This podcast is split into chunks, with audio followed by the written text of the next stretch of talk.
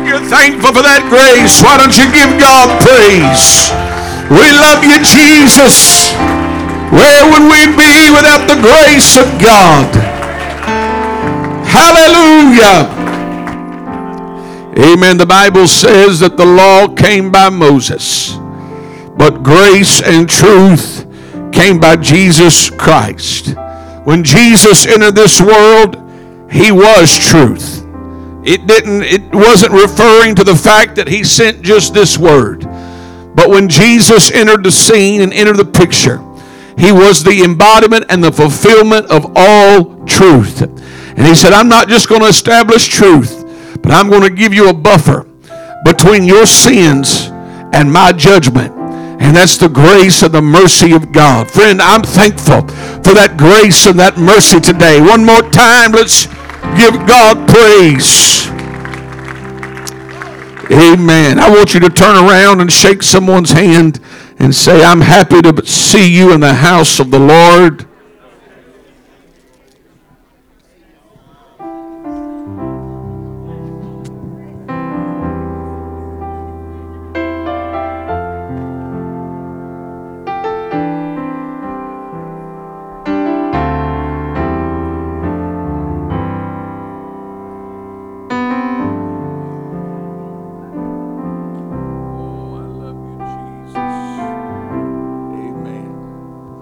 Bible says that there is one body, but many members. Every person has a place in the kingdom of God. Every person. Whether or not you feel like you're needed or you're valued, every person has a place in the kingdom of God. Amen. Turn to your neighbor and say, You have a place in the kingdom of God. Amen. Lord bless you. You may be seated. It's good to be back in the house of the Lord. We had a tremendous trip last week, which I'll speak more about, and I'm sure that our young people will be speaking. But I would say that uh, I'm godly proud of our young people and their prayers and their uh, consecration throughout this NAYC uh, the Lord certainly touched all of our young people, and I'm so, so very grateful. I'm glad to be a part of a church that has a strong children and youth department. Because that is not, I know we say that's the future, and, and I see what sense that we're saying that in. But that is the, the church of today. That is the, the group of young people. They have a lot of influence and I'm praying that God would break the stronghold in this area uh, of religion. We don't need religion, we need Pentecost. We need the fire of the Holy Ghost to fall in this area. I'm not, I'm not worried about growing a big church. I'm worried about people being saved and making it to heaven. That's the biggest thing. And there's, there's a whole school uh, that, that many of these go to that I firmly believe that God is going to break chains and open up doors. And uh, mom and dad, I, I, I believe that our youth group is going to get more and more active. And uh, if they should be anywhere, they should be in the house of God. They should be at youth service. They should be going on youth activities. Amen. Don't use church as punishment. Don't punish them by saying you're not going to youth service or you're not going uh, out with the young people. If you punish them, punish them from that phone or punish them from something uh, that's hindering them. Don't punish them from something. Can I just pastor a little bit? Don't punish them from something that's going to help them. I've seen it happen. And uh, we don't use church as leverage. The Bible says, I was glad when they said unto me, let us go to the house of the Lord. Your children need to be glad to go to the house of the Lord. It ought not be a place of punishment. It should be a place where God can help them and they can find they can find direction for their future. So I'm godly proud of these young people. Are they perfect? But neither are you. And if you had a cell phone when you was a teenager, you may not even be here. The world literally is at their fingertips. I mean, how many, how many, I don't remember party lines, but I know people in here remember party lines. Okay, but I can remember whenever I was a young teenager, if you wanted to talk long distance, I had to get a calling card. Anybody remember those calling cards? You had to re- keep your calling card loaded. But now, they don't even have to call. They can, with one button, they can talk to somebody on the other side of the world. Send a message on the other side of the world. Now, while technology is great, it's made it so easy to do wrong. And it's made it so easy for young people. Those young people know way more than y'all know about those phones. They do. Now, they're going to play dumb and act like they don't know what they're doing. But they know what they're doing. They know more than you know about the phone. And I realize that young people are going to be young people. And I got a lot of mercy with young people. And we got to have a church that'll wrap their arms around those young people and say, hey, get back up. It doesn't matter you fell down. There's an altar. There's a place that you can go to. Don't let them run to the world because they've experienced judgment at the house of God. This is like the pool of Bethesda, which means house of mercy. It's a place of mercy, it's a place of restoration.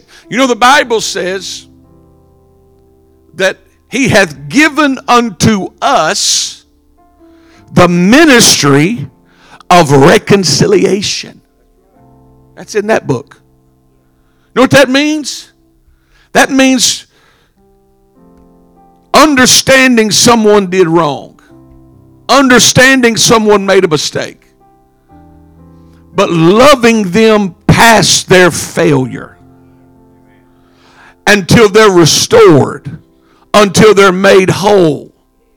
Now that doesn't that doesn't mean that that they have to you got to go out to eat with them. That doesn't mean that, that they may come back to this church. The body of Christ is bigger than this church.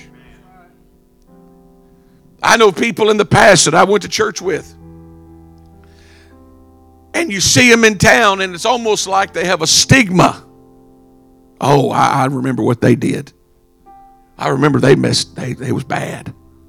The only difference between their sin and yours is that theirs was open and yours is private.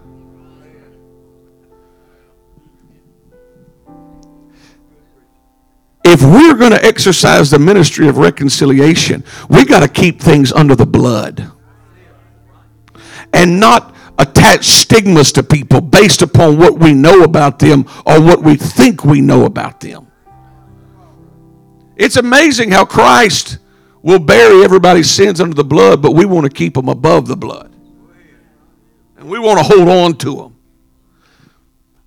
But what does the Bible says? What you give out, it's going to be returned back to you. So if you want mercy, what do you got to do? Sow mercy. If all you sow is judgment, don't act surprised when people judge you. It's the law of the harvest. It's what you've been given.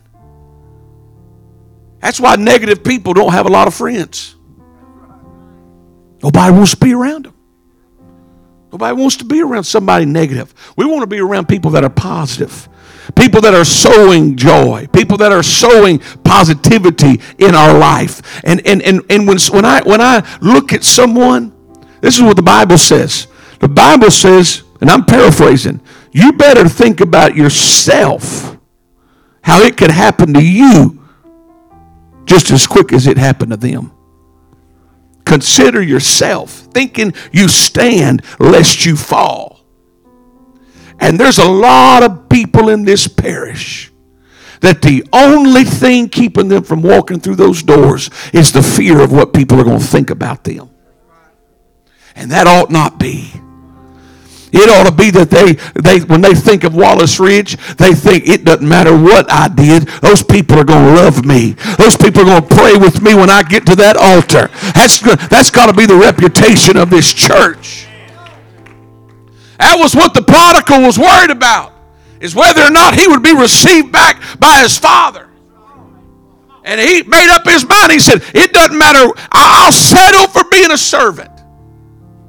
In other words, he done made up his mind. My father disowned me. He wrote me off. He said, There's not, in his mind, they won't accept me back because I've done too much. There's people that think like that. At the church won't accept me back because I've done too much. And he had done made up his mind. That's all right. I did this to myself. I made this bed and I'm going to lay in it. I'll settle for being a servant. But when his father saw him, Bible said his father ran out and embraced him and st- killed the fatted calf and started the party. How do you think that made that prodigal feel when he realized that he was met with mercy? He wasn't met with judgment. He was met with love. He was met with acceptance. And that's what prodigals are going to be looking for when they come back to the house of God is will they love me the same as when I left? I believe that I'm looking at people that'll love them the same. Restore them. The ministry of reconciliation. If you've been forgiven, and I'm looking at forgiven people, then you got to forgive other people. You can't hold on to it. You can't, you can't, you know, there's going to be people that miss heaven. They miss heaven not because they did what that other person did, but because they couldn't let it go what the other person did. And the other person's going to make it because God forgave them. I'm looking at people who you've been wronged. You've been wronged. In your own life, you can, you can think right now of things that people did to you that you've been wronged. And you're holding on to it like a waiting to play those cards at the right time and you're going to miss heaven. And that person that wronged you is going to make it because they got it right with God and you never let it go. You didn't put it under the blood. God wants you to exercise the ministry of reconciliation. Reconciliation does not mean that you agree with what they did, it means I love you in spite of what you did. I want you to become whole, I want you to be restored. I want you to make it to heaven. That's what this is all about. If we can't forgive, if we can't love, if we can't help somebody become better, then what are we doing with this love of Christ? What was what did Jesus say when he was hanging on the cross? Father, forgive them, for they know not what they do. They don't understand the eternal ramifications of their actions. They have no idea that who I am and what I'm here to help them, and they're here to hurt me. And the closer you are to somebody, the deeper the hurt when they do you wrong. You know, I expect the world to be the world. I expect the world to hurt me. But it's when people hurt us that are supposed to be on our side. That's what we have a hard time dealing with. When, when, when, people are supposed to be the ones praying with us, loving us, helping us, the closer you are, the deeper the wound. Deeper the wound. And and and people, if you won't leave a wound alone. It'll just sit there and fester and get worse and worse when you keep picking at it. And the reason people have never healed and they can't move past what's going on is because they ain't left the wound alone. They've kept picking. You can talk to somebody about something that happened 10 years ago and they'll start talking and it's just as real as if it happened yesterday because they didn't leave it alone. My parents, my mom used to tell me, don't pick that scab. Let it heal. But naturally, you got something as a little kid on your leg, you're just going to pick away at it. And what'd you do? You delayed the healing process because you wouldn't just leave something alone. And there's people that the reason they can't recover spiritually is because they ain't left the wound alone. They just keep ripping it open. They keep ripping it open. I, I'm telling you, I don't even know why I'm walking down this road other than I'm just walking in the Holy Ghost right now. But there, there, there's people in this room that you hadn't let go of things that happened in the past. And it's held you captive. And you can't move beyond it. And you come to church and you're literally in, in, in, in captivity in invisible walls because you cannot release people from what they did wrong. I used to struggle Bible says that Jesus or the Lord would not remember our iniquity. That it would be as far as the east is from the west. And so I began to think, how can God, who is all knowing, not remember what I did wrong? It's a contra- it's contradictory because God knows everything. And so for him to forget would mean that he didn't know everything. But if you start digging into that scripture, the word remember literally means not hold accountable. Like to forgive a debt that's owed, to release that person from the penalty of that debt. It does not mean that his mind erases something, he still remembers it in a knowledge sense. But he releases that person from the penalty of that debt. He releases that person from owing that. In other words, I know you did it. I know you made the debt, but I'm forgiving that debt and you don't have to pay it. And where we struggle is because we can remember in the knowledge realm of what was done. That we also hold that person accountable as if they still owed a debt. We haven't released them because we can remember. It's hard. You know, we remember the bad way more than we remember the good. And I could buy someone 10 meals and not buy them one. Which one are they going to remember? The one I didn't buy instead of the 10 that I did buy. We're programmed to remember what was wrong, where we felt we were wronged. And the reason that we struggle so bad in releasing someone is because we can't forget what was done to us. That's why Jesus said, you're going to forgive them 70 times 7. He wasn't saying that you have, have to forgive them 490 times. What he was saying is every time you think about it, you're going to have to forgive them. Every time it comes into your mind and creeps into the corridors of your mind of what was done, you're going to have to forgive them. Because forgiveness is not a one time event, it's a process. How do you know that I've truly forgiven somebody?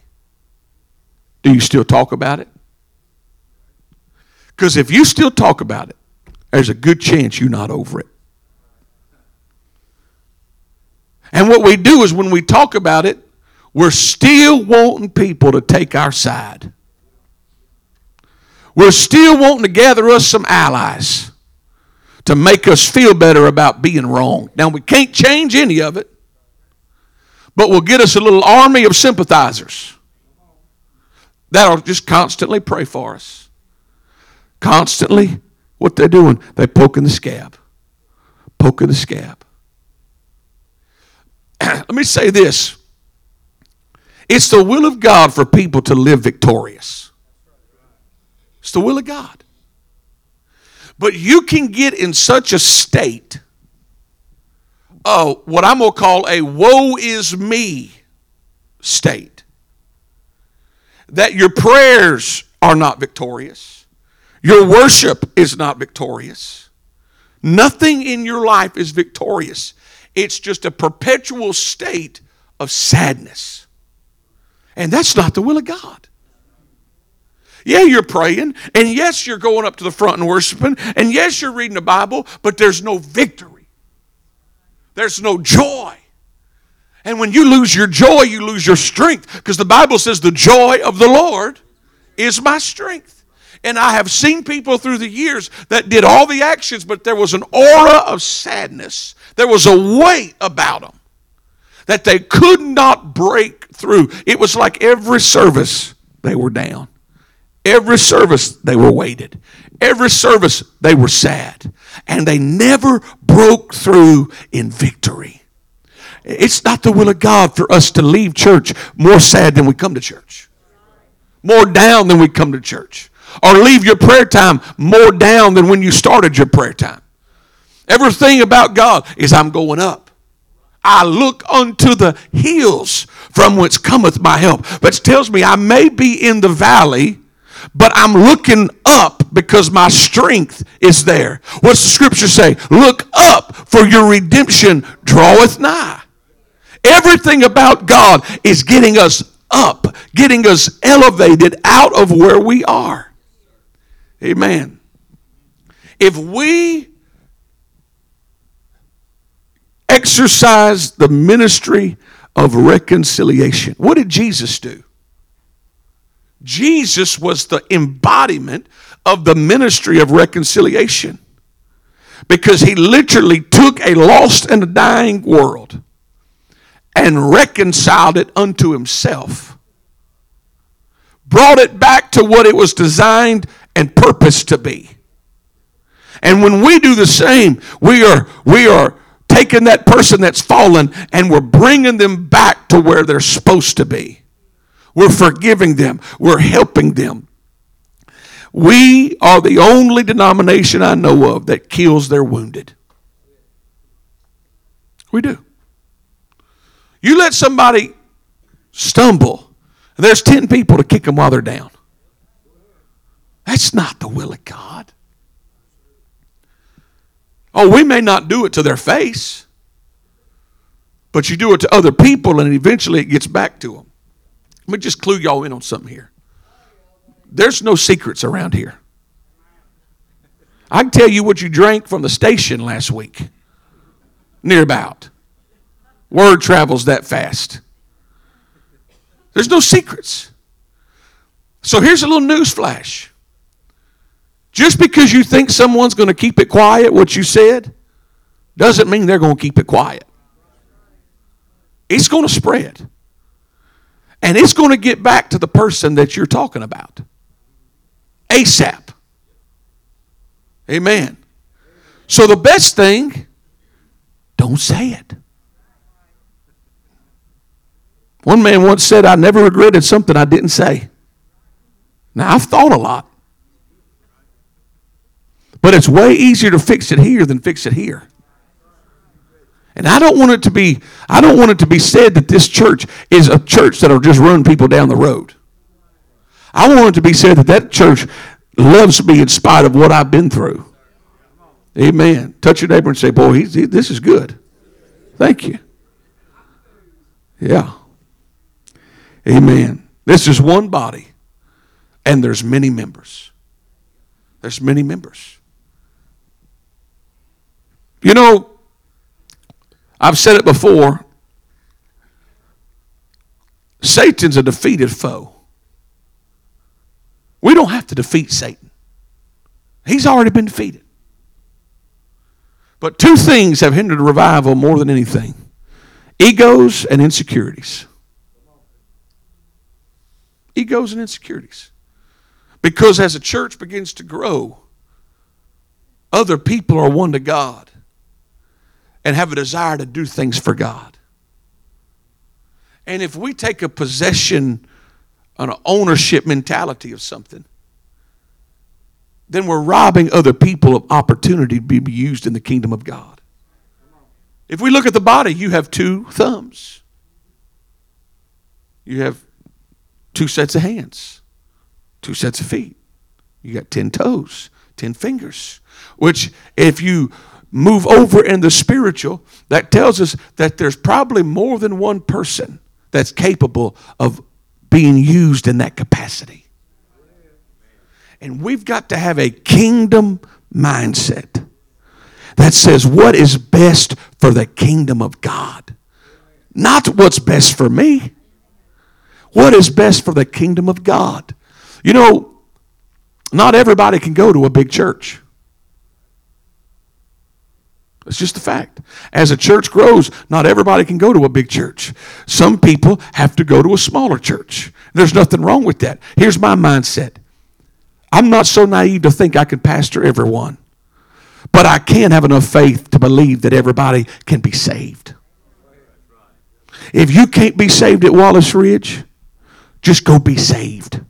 Find you a truth preaching church and that believes this book from cover to cover and live it to the best of your ability and just hear those words, well done, thou good and faithful servant. I just want people to make it to heaven. I just want everybody to be saved. Because I'm telling you, this church is going to grow. There's people that God is primed and ready to send through this through these doors and we're going to see them coming from all different directions. I've prayed since I've been here that the angel of the Lord would go to each corner of this parish and begin to stir up the winds of revival and begin to break the chains and the generational curses that have held people captive for so long and to release people into their destiny. It's going to happen in the name of Jesus. They got to have people willing. I want this church to be a safe haven a safe haven for people. I want our altars to be full of people that are hungry. Let me just tell you, and I've mentioned this uh, a couple of weeks ago. These altars ought not be dead, dried up altars. These altars ought to be full of people that it doesn't matter what the preacher preaches. They're going to that altar and they're tapping into the Holy Ghost and they're getting that place in the Spirit. I'm tired of dry altar services. I'm tired of, of just going through the motions. And my, uh, my prayer, and I, I told God this, and I'm not saying this disparagingly, please hear my heart, is I want Wallace Ridge to have revival like unprecedented revival. And if I'm not the man God uses, God get me out of the way and send a man that this church could have revival. That's how serious I am. I'm not here to draw a paycheck. I'm not here to go through the motions. I'm not here to tickle your ears. I want Catahoula Parish to have revival. I want the fire of God to fall in this parish in such a way that they hear it all over this nation of what God is doing in this parish. Amen. My heart is so stirred.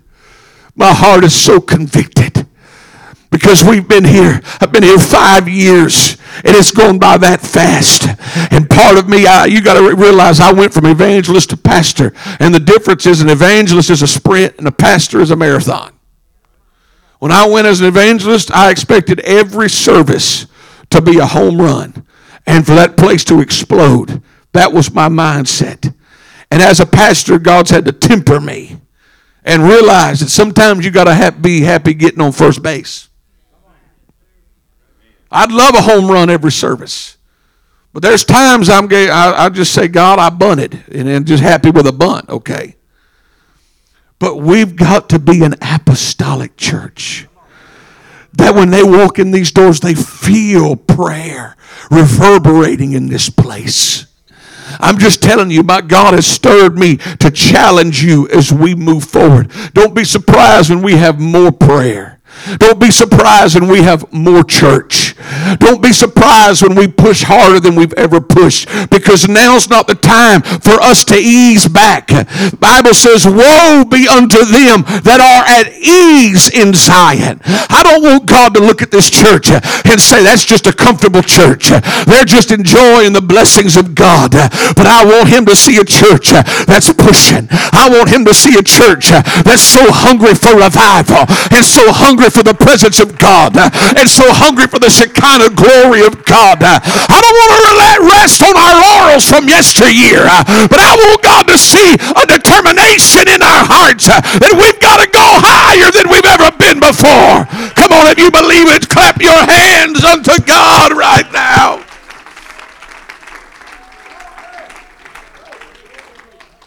Bible says, deep calleth unto deep. Just telling you, once you've been in the deep water, you can't be satisfied in the shallow end. Once you have experienced the freedom of the current and the deep water, there, you'll never find that longing fulfilled standing on the shore. And I'm preaching to people here tonight that you've been in deep moves of God. You've been in deep places in the Spirit. You've been in deep services.